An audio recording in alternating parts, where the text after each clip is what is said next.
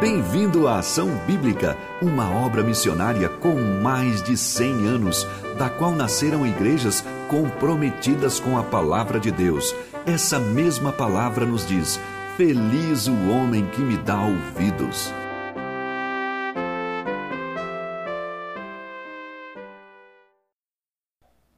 Bom dia, amada igreja. Que alegria estarmos juntos novamente. Eu gostaria de hoje iniciar uma nova pequena série sobre perseverança. Persevere. E foi legal porque a gente acabou de ouvir esse cântico Marcharemos. Mesmo que haja dor na viagem, mesmo que a dor nos cerque na viagem, seguiremos cheios de alegria.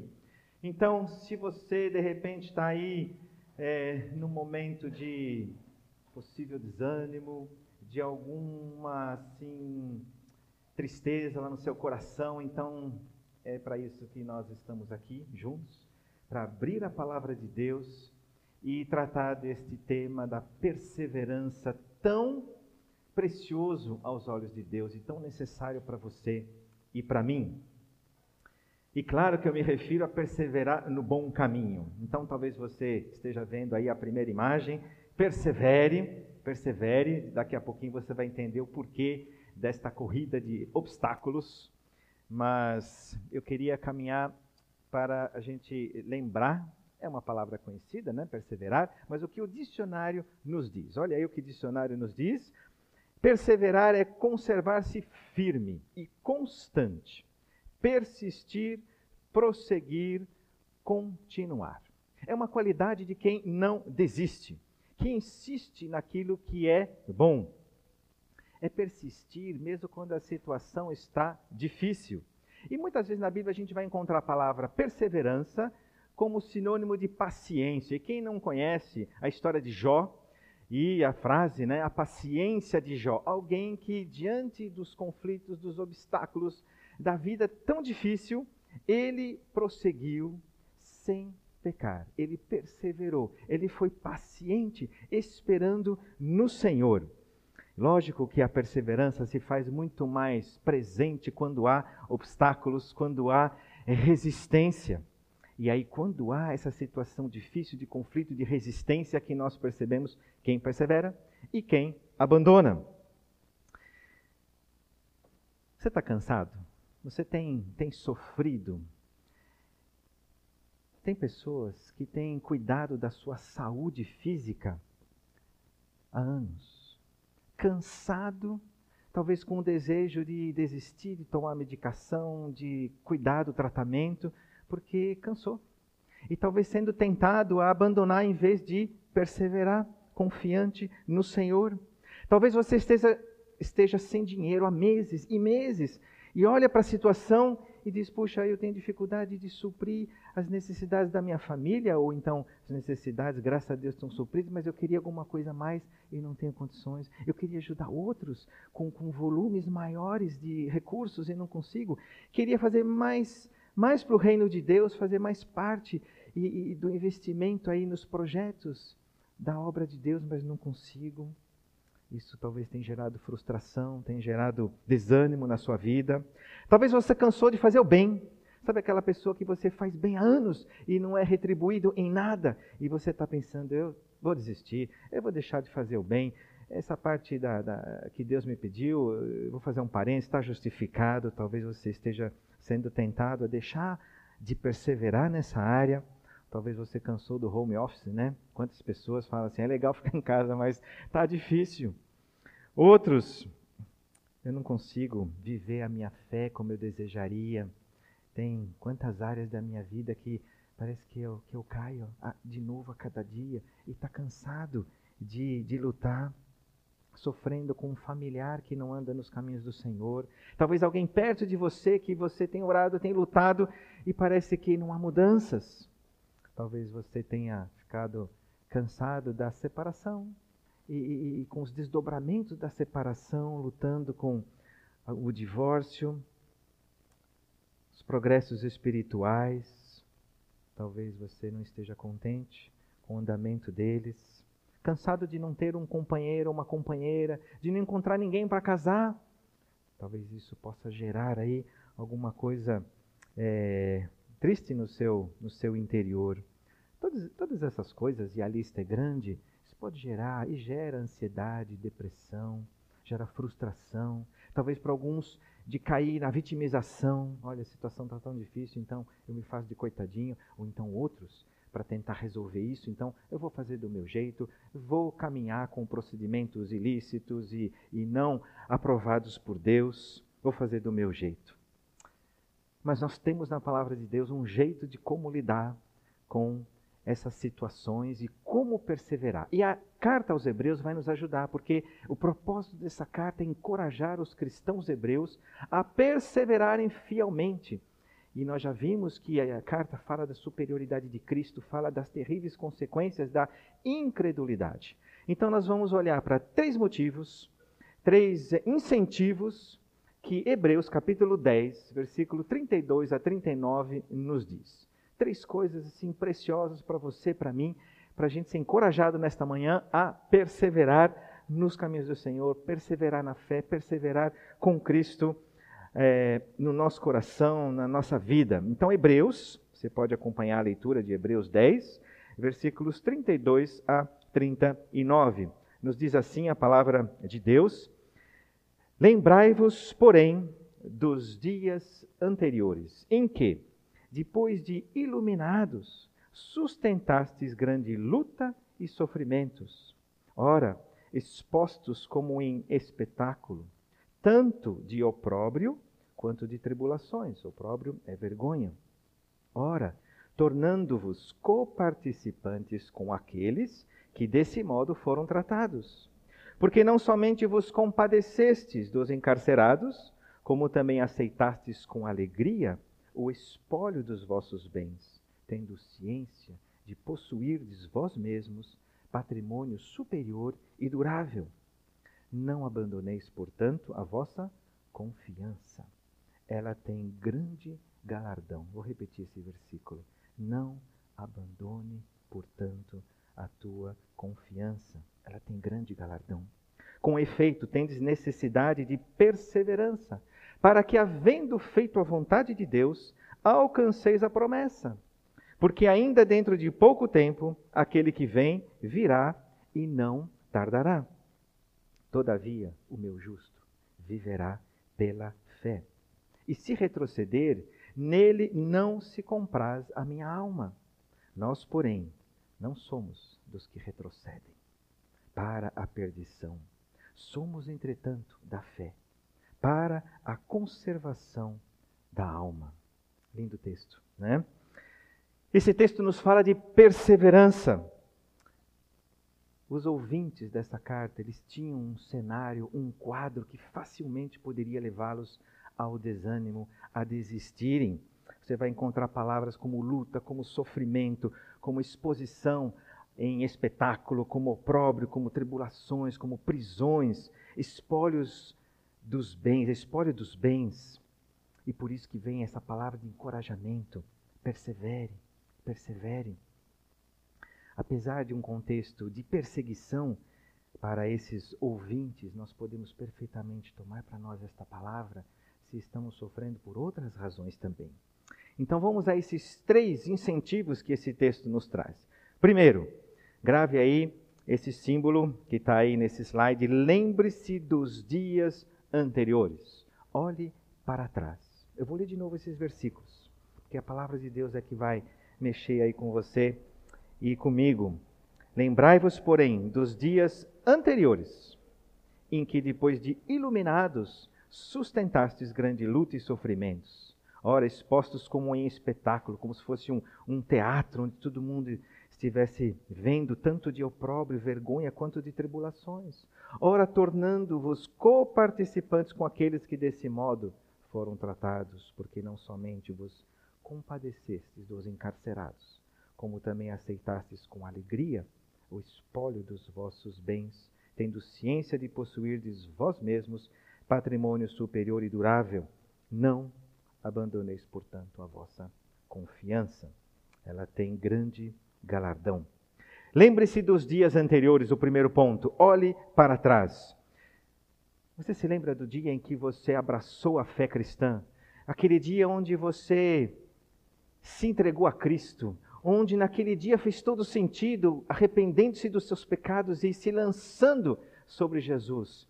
E depois desse, dessa entrega, dessa confiança que você depositou no Senhor Jesus, você estava disposto, disposta a enfrentar qualquer dificuldade, qualquer obstáculo, tamanho era, tamanha era a sua alegria e a sua segurança de que agora eu tenho Jesus. E você sentiu aqui dentro a presença do Espírito Santo. E você estava disposto a enfrentar até família dizendo: Olha, virou crente agora. Puxa, agora você está tá lendo a Bíblia. Porque tinha esse, esse poder de Deus para você que entregou a sua vida, que creu em Jesus. E você percebe o antes e depois e fala: Olha, eu agora estou com a pessoa melhor que eu poderia ter. Agora a paz no meu coração, agora a, a alegria. E o autor aqui de Hebreus, ele está lembrando: olha, diante das dificuldades, olhe para trás, olha aquilo que você foi capaz de viver em termos de lutas, de sofrimentos e de oposição. Quando vocês foram iluminados, o autor está lembrando, olha, lembra. E logo depois, para esses ouvintes, quando forem iluminados pelo Evangelho de Cristo, pelo próprio Senhor Jesus, que é a luz do mundo, isso significa então quando foram convencidos de pecado, quando se entregaram verdadeiramente a Jesus.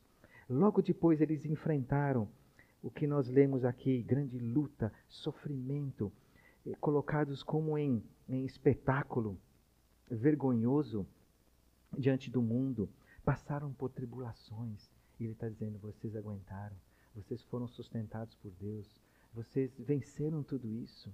Então, se vocês estão passando de novo, lembre-se: Deus já foi suficiente para vocês naquela ocasião e o será de novo para você nesse momento. Se você está passando por alguma dessas coisas que a gente mencionou no início ou por outras, olhe para trás e veja: olha, Deus te tirou daquela situação de perdido, de perdida, e te deu tanta segurança nele. Você pode viver aquilo que foi duro, você pode viver de novo, porque Deus é o mesmo. E Ele vai continuar cuidando de você, vai continuar te, te trazendo força para você vencer esses obstáculos e tudo isso. Essa palavra lembrai-vos tem a ver com recordar mentalmente, uma a uma, as coisas passadas. Quando ele fala de coparticipação aqui, no versículo 33, com aqueles que desse modo foram tratados, então eram pessoas que não só viviam a própria fé isoladamente, mas se juntavam com aqueles que choravam. Provavelmente aqui uma referência a estou junto com você nessa, nessa luta, nessa dificuldade. E pessoas que foram ali chorar com os que choravam essa coparticipação, e com certeza na época corriam riscos, porque aquele que aderia, que abraçava a, a, a Cristo, ele era perseguido, ele, ele sofria aí, ameaças. E também diz que eles se compadeceram dos encarcerados. Imagine alguém nessa época encarcerado por causa da sua fé. No nosso país a gente não tem ideia do que é isso, mas em muitos países isso ainda é realidade. E aí, o, na época, pelo menos, o império não cuidava desses presos, dando comida, dando roupa, dando assistência. As pessoas, a família, os amigos deveriam fazer isso. Então, imagina, se alguém estava preso por causa da sua fé, alguém que fosse lá cuidar dele, com certeza seria uma identificação fácil. Poxa, deve ser alguém também que é da mesma fé. E aí, eles estavam expondo a vida para cuidar dos seus irmãos, mas não deixaram os seus irmãos foram lá cuidar deles, dando comida, correndo risco de eles também serem presos. Mas que atitude, porque a fé que eles tinham era suficiente para vencer qualquer luta, qualquer obstáculo. E essa luta aqui, essa palavrinha luta aqui, é, ela remete é, é, metaforicamente a uma corrida com obstáculos. É, é essa talvez seja uma ilustração boa para essa palavra, talvez você vai encontrar aí outras ideias, mas eu gostei dessa de pensar que essa luta tinha a ver com uma corrida que nem vocês viram na primeira imagem, é, é, é, o salto sobre essas, essas barras. E olha, a gente precisa de muita, muito impulso, muita força, muita perseverança para dar esses saltos e esses pulos e chegar no final vitorioso. como se então cada obstáculo fosse um, um, sofrimento, como se cada sofrimento fosse um desses obstáculos que você e eu devemos transpor. Persevere, persevere nessa corrida. Olhe para trás, recorde-se aquilo que Cristo fez com você, recorde-se como Ele tem sido gracioso, tem sido bondoso e vai ser novamente com você nesse momento, nesse mês que você está atravessando possivelmente com essas lutas, com essas dificuldades, são permissões de Deus para fortalecer a sua fé, para você perseverar e continuar. Mas as dificuldades não param por aí. Os nossos irmãozinhos, lá de dois mil anos atrás, eles também foram espoliados nos seus bens, os seus bens foram retirados, os seus bens foram, foram é, removidos deles. Eles perderam todos os bens e aceitaram isso com alegria. Aceitaram com alegria o espólio dos bens. Você aceitaria isso com alegria? Eu fiquei pensando, se acontecesse hoje comigo, levar o meu apartamento, levar o meu carro, levar os recursos, levar tudo, eu aceitaria isso com alegria por causa de Cristo? Sabe por quê? Esses nossos irmãos conseguiram viver essa terrível realidade com alegria, porque eles estavam com fé num patrimônio durável e num patrimônio superior. Não tem outro jeito a não ser considerar os tesouros celestiais. Essas pessoas viviam as palavras de Jesus: Não acumuleis para vós outros tesouros sobre a terra, onde a traça e a ferrugem corrói, e onde ladrões escavam e roubam, mas ajuntai para vós outros tesouros no céu, onde traça nem ferrugem corrói, e onde ladrões não escavam nem roubam. Eles só conseguiram deixar isso porque isso não era o mais precioso, o mais precioso era Cristo. O mais precioso era a fé nas palavras de Jesus, dizendo que há um tesouro sendo acumulado no céu, cada vez que você e eu vivemos aquilo que Deus quer que nós vivamos com fé. É tremendo isso. Moisés viveu a mesma coisa sem ter as palavras de Jesus. Olha só o que é dito de Moisés também em Hebreus 11. Recusou ser chamado filho da filha de Faraó, preferindo ser maltratado junto com o povo de Deus a usufruir os prazeres transitórios do pecado, porquanto considerou o opróbrio de Cristo por maiores riquezas ser envergonhado por causa de Jesus era mais rico do que os tesouros do Egito, porque contemplava o galardão. A fé nos empurra para olhar para o futuro, nos empurra para olhar para frente. E por isso ele permaneceu firme, como quem vê aquele que é invisível. Se você perder 50 reais, já aconteceu isso com você? Perder 50 reais na rua, perder 50 reais mesmo dentro da sua casa, não achar mais. Se você perder 50 reais, mas souber que lá no banco tem 50 milhões, você, 50 reais não é nada. Agora, se esses 50 é tudo que você tem, se você perder, aí a coisa vai ser diferente. Os incrédulos têm 50, ou talvez um pouco mais. Quando perdem, perdem tudo. Mas você e eu temos muito mais. E quando a gente perde alguma coisa aqui nessa terra, nesse mundo, a gente tem um tesouro valiosíssimo, durável, superior.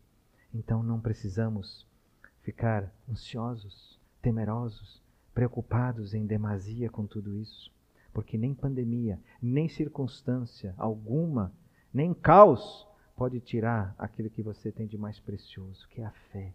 A fé que te transpõe para enxergar essa realidade e falar: é lá que eu vou passar a eternidade toda. Devemos ter ganância santa de juntar tesouros no céu, pois lá não tem traça, não tem ferrugem, não tem inflação, não tem roubadores. Se você perder tudo aqui, ainda assim você tem tudo lá. E esses e essa igreja aqui do primeiro século, ela conseguiu viver isso, porque ela olhava para Cristo, olhava para trás aquilo que Cristo tinha feito na vida deles. Conseguia olhar para o efeito dessa fé que tinha sido derramada nos seus corações. E olhava para esse Deus que tinha cuidado deles na história. E então eles podiam dizer: Deus vai continuar cuidando de mim, mesmo diante de outras situações difíceis, de obstáculos, de situações complicadas. A tua fé te faz acumular bens e tesouros aqui ou lá na eternidade. O apóstolo Paulo diz em Filipenses: Porque vos foi concedida a graça de padecerdes por Cristo, não somente de crerdes nele. Crer é muito bom, mas sofrer, a palavra de Deus diz que é um privilégio por causa de Cristo. Crer é bom, mas crer e sofrer é um privilégio. Participar das dores que Cristo passou. Isso nos aproxima, nos faz mais íntimos daquele que passou também por essas coisas. Olhe para trás. Veja como Deus tem cuidado de você. Ele vai continuar cuidando. Uma, umas semanas atrás eu conversei com meu irmão que está passando por um momento difícil de emprego, de trabalho e situação financeira bastante difícil por conta de várias propostas, mas nenhuma vinga, contratos, mas que não são assinados e oportunidades que chegam pertinho, mas que não vingam. E eu estava conversando com ele, encorajando. Ele disse: Patrick, eu sei em quem tenho crido. Não tem ninguém melhor para crer, para continuar crendo do que no Senhor Jesus. Se tivesse uma outra proposta, se tivesse alguma coisa que eu não soubesse, é claro que eu iria, mas estou em boas mãos. Estou nas mãos daquele que garante que vai cuidar de mim. Então não tem para onde correr. Isso é fé. Isso é fé sem conseguir enxergar o amanhã mas eu tenho Cristo que enxerga e é suficiente eu descansar nele. E como foi encorajador de ver a sua fé e de ver que é um homem que continua esperando ele e a sua família no Senhor.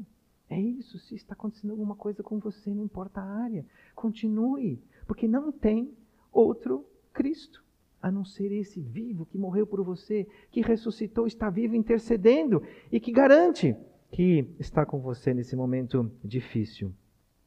Aquilo que você tem em Cristo é maior do que tudo aquilo que você eventualmente possa perder neste mundo.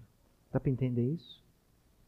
Aquilo que você tem em Cristo, isso é só fé que alcança. Não é, não é razão, é fé. Maior do que tudo aquilo que você eventualmente possa perder. A superioridade de Cristo nesse livro é mostrada. E é isso que você e eu precisamos, e somente isso. Não precisamos de Cristo e mais alguma coisa. Precisamos apenas dele. Por isso, não abandoneis, não abandone a sua confiança. Eu vi uma história há, há poucos dias atrás do pastor Ronaldo Lidório. É, gosto dele demais, um homem que tem um conhecimento da palavra e uma vida que, que, que me chama a atenção. Admiro esse homem de Deus. Ele tem trabalhado, já contei até uma história dele na África, ele tem trabalhado no Oriente Médio com países é, muçulmanos fechados ao Evangelho. E, se não me engano, acho que ano passado ele esteve num, numa uma conferência, num, num curso, num treinamento de 100 pessoas, provavelmente líderes, dando estudos bíblicos na parte da manhã, da tarde, à noite, pediram para ele, fale sobre fidelidade a Deus nesse contexto de perseguição. E no final desse encontro, bem especial, onde ele apreciou demais ver a, a sede, a vontade dessa gente, desses filhos e filhas de Deus, o líder ali falou assim: vamos ter um, um, uma, um período de oração, vamos terminar a noite orando.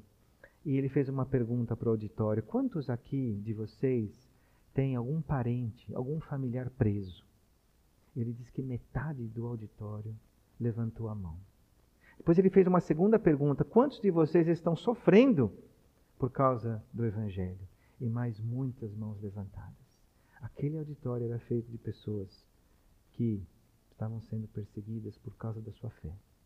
E ele diz que ali começou um lamento, um choro, uma igreja ali orando, chorando, lamentando, não pecando, não resmungando, não murmurando, mas alguém, pessoas que estavam é, colocando Deus, até quando isso, esse sofrimento, essa dor?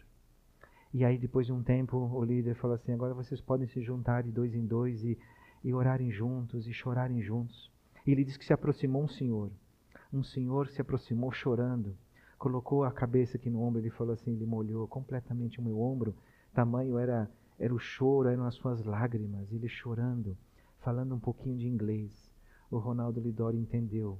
Ele falou assim: Eu perdi a minha família. Depois, mais um pouquinho, ele falou assim: Eu perdi meu emprego por causa da minha fé. E ele ainda falou: Eu perdi tudo.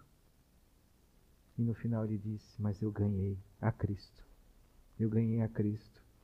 Uma pessoa que perdeu tudo recentemente. Não estamos falando de história de 500 anos atrás. Perdeu tudo, mas ele ganhou a Cristo. E ali, depois de alguns minutos, alguém no salão começou a cantar um hino. E ele disse que aquela reunião de choro, de lamento, se transformou num, num evento de celebração a Deus, de alegria, de, de, um, de cânticos, de louvores a Deus, que ele falou assim, impressionante. Saíram do lamento para uma alegria com aquele quadro, com aquela realidade daquelas vidas e famílias, mas com alegria, com júbilo, com um, uma confiança que extravasava ali por esse, por esse recinto. Ele falou: Nunca vivi isso. E eu queria que nesse momento, você, enquanto me recupero aqui, você orasse por alguém, talvez por esse senhor, talvez por alguém que você nem conhece, mas que talvez possa estar sofrendo talvez do seu lado, não precisa ser por causa necessariamente da fé, nós estamos num país livre, mas ore agora silenciosamente, interceda por alguém que você sabe que está difícil, por N problemas. Deus vai te, vai te dar alguém para você lembrar. Ore, interceda. Eu também vou fazer aqui e a gente continua.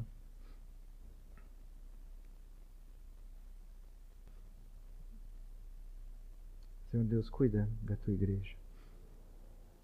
Cuida dos nossos irmãos. Isso é promessa, Deus. Cuida daqueles que estão desanimados, sofrendo, aqueles que estão tristes e, em especial, aqueles que estão longe, Deus. Que estão longe de nós, mas que sofrem por causa do Evangelho. Enche-os, Deus, com a tua alegria, com suprimento. Livra-os, Deus, talvez em situações tão, tão difíceis, tão complexas. Não, tira deles a a fé, a alegria, mas fortalece Deus. E nós vivemos uma realidade tão mais fácil nesse sentido, Deus. Nos dá a perseverança, mesmo quando coisas menores vêm e talvez para nós sejam obstáculos tão intransponíveis. Meu Deus, aumenta a nossa fé e a segurança de que o Senhor é suficiente é tudo que nós precisamos. Não precisamos de mais nada, mais ninguém, a não ser a tua pessoa, com quem nós estaremos por toda a eternidade. Que privilégio, Deus. Em nome de Jesus. Amém. O segundo ponto que eu queria destacar desse texto é a recompensa está próxima.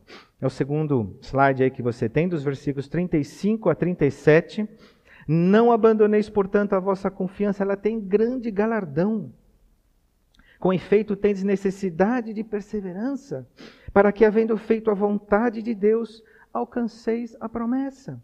Porque ainda dentro de pouco tempo, pouco tempo, aquele que vem virá e não tardará. A tua fé será recompensada, gente. Tem galardão, tem grande galardão para aquele que se mantém confiante, que se mantém com essa fé no Senhor, na Sua obra e naquilo que Ele prometeu que ainda virá. Logicamente que esse galardão tem muito mais a ver com bênçãos espirituais do que com bênçãos materiais, apesar de ser uma realidade que já começa aqui. Mas o nosso Deus é cheio de graça e de misericórdia para dar. Coisas que não é a bicicleta, não é a moto, não é o apartamento, não é o curso, mas muito mais ligado àquilo que Jesus sacia lá no seu e no meu interior, lá na minha alma, no meu espírito que me faz acordar alegre e viver para Ele tem desdobramentos, você perseverar confiante, tem um grande galardão. E ele volta e diz: Vocês têm necessidade de perseverar. Ele sabia que tinha momentos para esses ouvintes que seria, seriam tentados a desistir, a, a, a chutar o pau da barraca, como nós dizemos, a largar tudo. Mas perseverem, porque fazendo, tendo feito a vontade de Deus, alcançareis a promessa. Essa promessa é, é, é, o ápice, é a conclusão de toda essa salvação que nos foi prometida em Jesus e através da sua obra. Essa, e se alcançar a promessa é essa vida eterna, também com esse corpo completamente restaurado, com a ressurreição, essa salvação completa que nos acompanhará por toda a eternidade, que já começou aqui, mas ela terá a sua, a sua, o seu fechamento unicamente através de Cristo. Essa promessa, que é essa coisa certa que a fé alcança, de que estaremos já sem pecado a semelhança de Jesus, como até vimos algumas mensagens atrás, alguns domingos atrás. É preciso dessa perseverança, porque é a marca de quem colocou a sua fé em Jesus. A perseverança não é condição para chegar lá, mas é a marca daquele que entregou a sua vida verdadeiramente a Jesus, olhando para a cruz e dizendo: Eu me arrependo, é Ele que eu preciso, porque Ele é a vida e é dele que eu preciso para a minha santificação, e é com quem eu estarei para toda a eternidade. E você se lembra de Hebreus 4,14, tendo, pois, a Jesus como o Filho de Deus, como grande sumo sacerdote que penetrou os céus. Conservemos firmes a nossa confissão, conserve esta fé, persevere. Qualquer abandono da confiança não estaria de conformidade com a vontade de Deus. E é claro que aqui nós estamos olhando para esse texto e pensando em Jesus, que cumpriu totalmente a vontade de Deus. E alcançou o que? A glória, a glorificação, porque seguiu todo o plano e o projeto de Deus. Você se lembra quando Jesus ele falava dos falsos profetas, dizendo: Nem todo que me diz Senhor, Senhor entrará no reino dos céus, mas aquele que faz a minha vontade. Aquele que faz a vontade de Deus é que entrará nos céus, que experimentará essa promessa. Para esses, apesar de terem feito várias coisas, Jesus diz: Eu não vos conheço, apartai-vos de mim. Mas aquele que coloca a sua fé nesse Jesus, vive para Ele, persevera, porque entendeu que é Ele só a verdade, o caminho, a vida, então esse alcançará a promessa. Jesus aprendeu a obediência pelas coisas que sofreu. Por que é que você e eu não sofreríamos? Se Jesus teve que, através dos sofrimentos, aliás, passar por eles para aprender a obediência, Deus também está permitindo certas situações na sua vida para você e eu aprendermos a obedecer, para confiarmos mais nele e para alcançarmos essa promessa com alegria tendo cumprido aquilo que Deus quer que você e eu cumpramos aqui, para sermos glorificados como Jesus o foi. As provações, portanto, devem concorrer para o nosso progresso espiritual. O cristão maduro, ele leva em consideração os obstáculos. Ele não apenas quer tirá-los da frente. E ele fala com Jesus: Eu vou transpô-los, porque eu sei que isso faz parte desse amor de Deus para eu caminhar aqui de forma que ele seja glorificado Portanto, não perca a colheita de suas lágrimas. Não minimize essas lágrimas. Não queira apenas enxugá-las, mas vivas, sabendo que cada gotinha tem um propósito da parte de Deus. Não é hora de retroceder, é hora de perseverar. E eu vou contar uma coisa para você. Eu dei uma olhadinha lá no livro de Apocalipse. Apocalipse, eu dei uma olhadinha lá no final. Sabe o que eu tenho para te dizer? Que você vai vencer, que nós venceremos. A descrição ali é maravilhosa que João teve, essa visão que ele teve em espírito de uma cidade que desce do céu, que desce da parte de Deus, essa cidade santa, a nova Jerusalém. Não é a Jerusalém lá conhecida lá em Israel, mas é uma nova cidade santa, pura, onde o Cordeiro será a própria lâmpada, não vai precisar de luz, onde Deus encheu essa cidade de glória, onde não há mais mentira, não há mais contaminação, não haverá mais abominação. Ela é completamente pura, santa.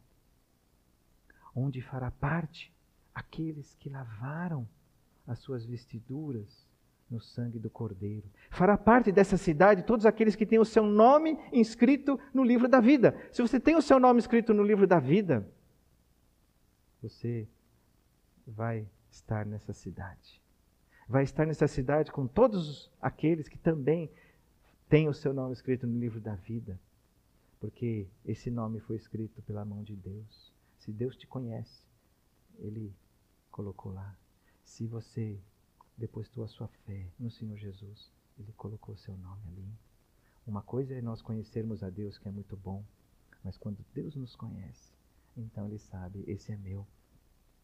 E diz ali em Apocalipse que reinarão pelos séculos dos séculos. Lá não vai ter mais desemprego, não vai ter mais coronavírus, não vai ter mais luto, não vai ter mais sofrimento, não vai ter mais vergonha, não vai ter mais é, pessoas colocadas em, em espetáculo para o mundo ver, não vai ter briga, não vai ter rebeldia, não vai ter mais pecado nenhum. E ali, nesse final do livro de Apocalipse, diz: porque o tempo está próximo. O injusto vai continuar fazendo injustiça. O justo vai continuar praticando a justiça. Mas aí vem um texto tão lindo para dizer que esse tempo está próximo ainda não, não chegou. Bem-aventurados aqueles que lavam as suas vestiduras no sangue do Cordeiro, para que lhes assista o direito à árvore da vida e entrem na cidade pelas portas. Se você ainda não lavou o seu ser no sangue de Jesus, faça isso hoje. Só o sangue de Jesus te limpa de todo o pecado. Apenas aquele sacrifício de Jesus na cruz é que é capaz de limpar toda a sua rebeldia contra Ele, todo o seu descaso quanto à lei de Deus, toda a tua transgressão contra Deus. Você e eu mereceríamos a morte, mas Jesus pagou a morte no teu e no meu lugar. Por isso basta crer, basta depositar essa fé e dizer: Eu sou pecador, eu quero esse Jesus. E você então entrará nessa cidade pelas portas e fará parte desse, dessa história final que nós já temos aqui, que só a fé consegue olhar para ela e dizer: Vai acontecer. Porque o meu Deus, que já escreveu e disse em relação ao passado, tudo isso aconteceu. Porque me faria duvidar do que ainda não aconteceu, mas que o mesmo Deus já afirmou e já nos disse e nos revelou. Fora dessa cidade vão ficar os feiticeiros, os impuros, os assassinos, os idólatras, todo aquele que ama e pratica mentira. Aqui não é uma classificação de pecados maiores ou menores, tão somente aqueles que continuam vivendo a sua vida sem Jesus, mesmo que tenham algumas, alguns padrões morais bons, não é suficiente. Vão estar fora dessa cidade. E o livro praticamente termina com mais um convite, porque essa ideia é um livro que fala de Jesus.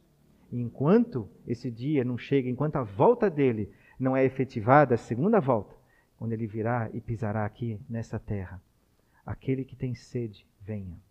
E quem quiser, receba de graça a água da vida. Jesus pode te descedentar. Você está com sede? Quer essa graça? Quer essa água da vida? Vá até Jesus. E esse livro e esse, essa ideia é como se nós assistíssemos uma reprise de um jogo, vou pegar aqui, vai um campeonato, uma Copa do Mundo, onde o Brasil foi vencedor.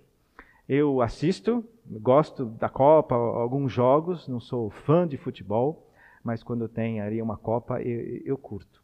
Imagine um desses jogos que o Brasil ganhou. E eu sei que durante a quarentena agora, vários canais aí reprisaram jogos de futebol, e eu sei que tem gente que curte, né, assistir de novo e tal. Imagine você assistindo esse jogo da, do, do Brasil, da Copa do Mundo, onde ele ganhou. Você está lá assistindo. Aí, de repente, o placar é favorável para o adversário. Aí você, qual a sua reação? Você, no meio do caminho, fala assim: Nossa, mas o Brasil está jogando pessimamente. E você vai assistindo, e, e, foi um jogo, de repente, que o Brasil foi muito mal, mas que apenas no final teve a, a vitória.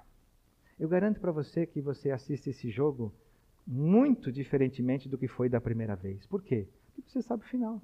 Você sabe que ele ganhou. Você já sabe que ele é vencedor. Então você passa por aquilo não sofrendo quanto da primeira vez. Não tão ansioso, não tão nervoso, porque você fala assim: eu já sei o final.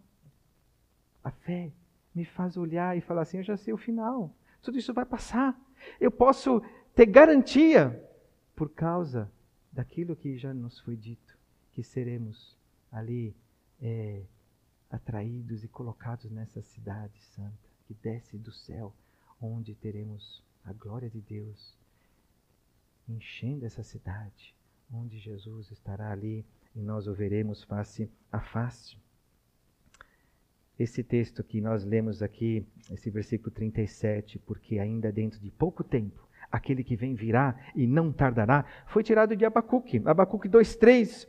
Aquele que vem virá e não tardará, ali era um juízo é, sobre a Babilônia, que depois do profeta Abacuque ainda demorou um pouquinho, mas chegou o juízo sobre os babilônicos. E Deus está falando, ele vai voltar, Jesus vai voltar. Haverá juízo, sim, para aqueles que não estão escritos no livro da vida. Haverá juízo, ele vai voltar, mas a promessa para aqueles que creram nele, para aqueles que depositaram toda a sua vida crendo no Senhor Jesus. Aí não precisam ter medo da volta dele, ao contrário, uma alegria e a gente aguarda essa volta dele ansiosamente. E terceiro e último ponto desse texto, versículos 38 e 39. Tema desagradar a Deus. Então, olhe para trás. Veja o que Jesus fez na sua vida. O quanto você se agarrou quando viveu essa, essa primeira realidade. O quanto você o amou e ele era tudo para você e tendo visto como Deus tem cuidado de você, persevere. Segundo, olhe para a promessa, para o galardão. Olha para aquilo que está ainda por vir. É promessa de Deus que tudo isso vai passar. E aqui também, versículos 38 e 39, olhe para cima, não desagrade a Deus. Todavia o meu justo viverá pela fé. Se retroceder, nele não se compraz a minha alma. Nós Porém, não somos dos que retrocedem para a perdição, somos, entretanto, da fé para a conservação da alma. Esse versículo, o justo viverá pela fé, também é de Abacuque, retirado de lá, capítulo 2, versículo 4. E é até interessante porque essa mesma frase aparece no Novo Testamento em Romanos, em Gálatas e em Hebreus. Cada vez com uma ênfase diferente. Romanos, o justo viverá pela fé. Essa justificação mediante a fé. Gálatas, o justo viverá pela fé, não pela lei. E Hebreus acentua a questão do justo viverá pela fé. Um olha mais para o lado da, dessa justiça, o outro da, da fé, e o outro é, que não é através da. Que, que é a vida, né? A vida que está na, na fé que nós depositamos no Senhor Jesus. A fé é a base da vida espiritual. Deixar de ter fé é desagradar a Deus. A apostasia é exata, exatamente isso, deixar de colocar a nossa fé em Deus. E Hebreus nos fala que sem fé é impossível agradar a Deus. Então, sendo incrédulo, deixando essa fé, eu não estou mais agradando a Deus. Então, perseverar é agradar a Deus. Perseverar em fé é agradar a Deus. Desistir, abandonar, é desagradar a Deus. E aquele que colocou a sua fé nele não deve retroceder. Se perseverarmos, se perseveramos, também com ele reinaremos. Se o negamos, ele, por sua vez, nos negará.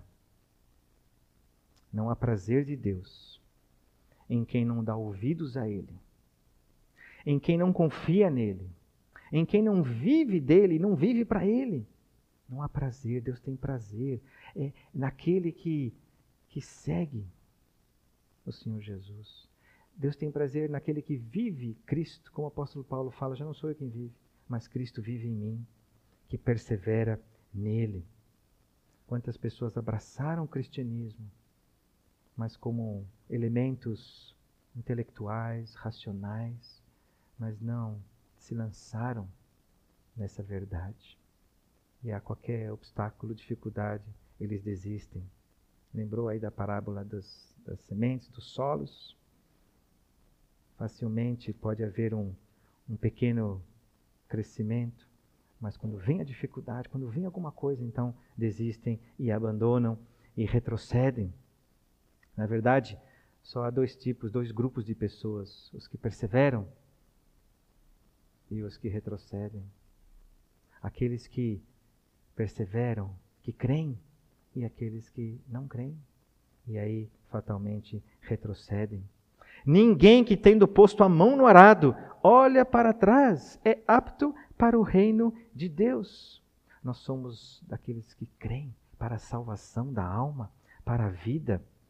E a vida eterna não é algo que é dado por Deus e suscetível de se perder e, se, e ser retirado de nós, senão não seria eterna. Mas quando alguém crê no Senhor Jesus, ele ganha a vida eterna para sempre. Olha só como o autor termina esse capítulo 10 com esse versículo 39.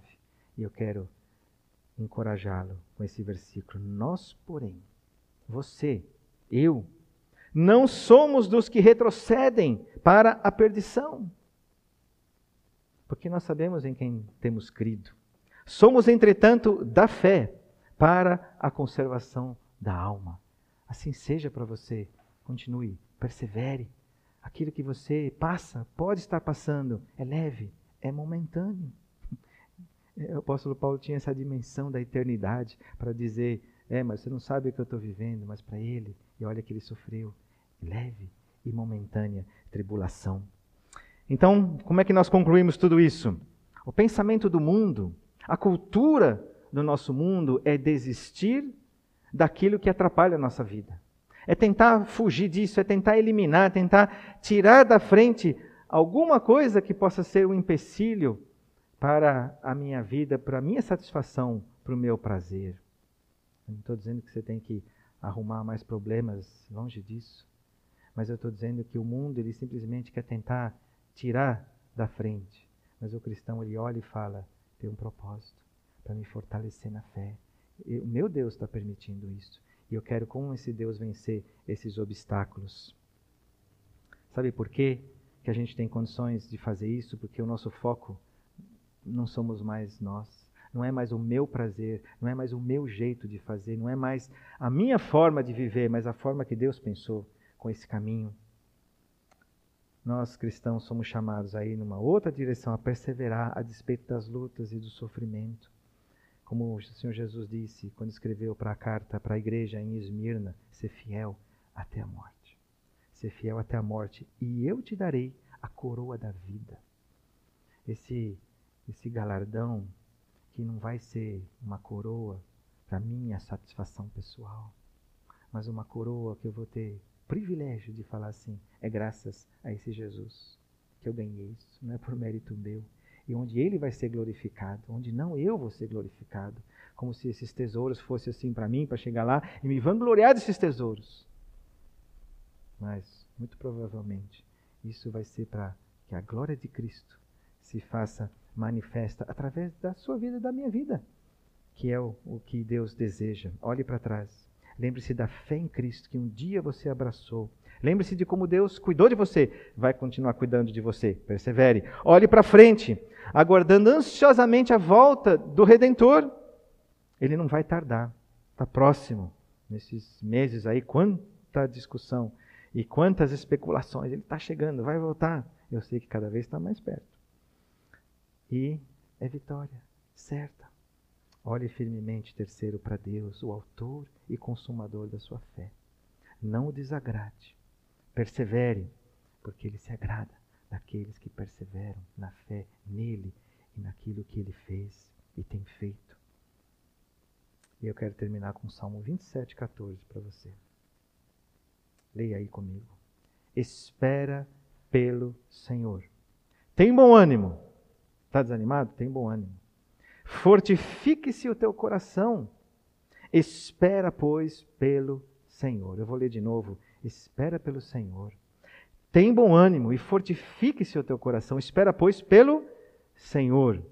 Eu digo para os meus irmãos aqui o mesmo. Esperem no Senhor.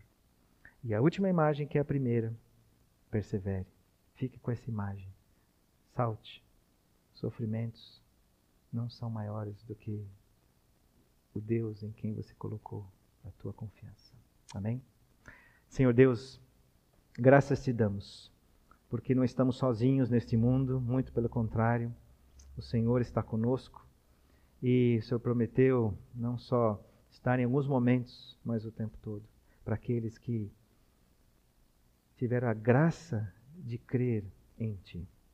Senhor Deus, obrigado pelo privilégio de vivermos neste mundo como peregrinos, onde não são mais as coisas deste mundo que nos, que nos atraem, mas são as coisas do alto.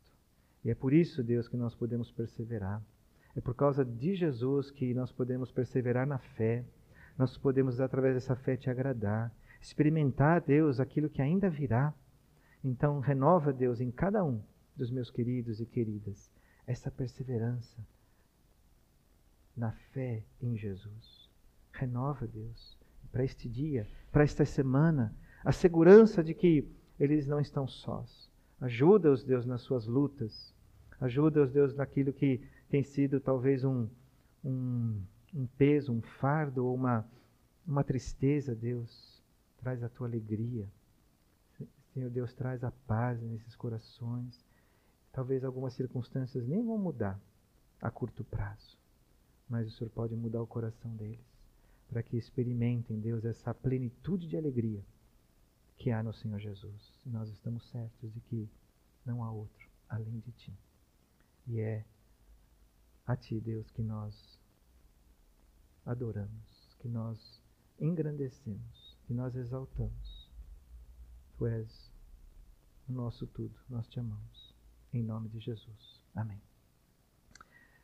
Amém. Persevere, tenha aí um bom domingo e uma abençoada semana. E e pronto. Viva aí juntinho do Senhor.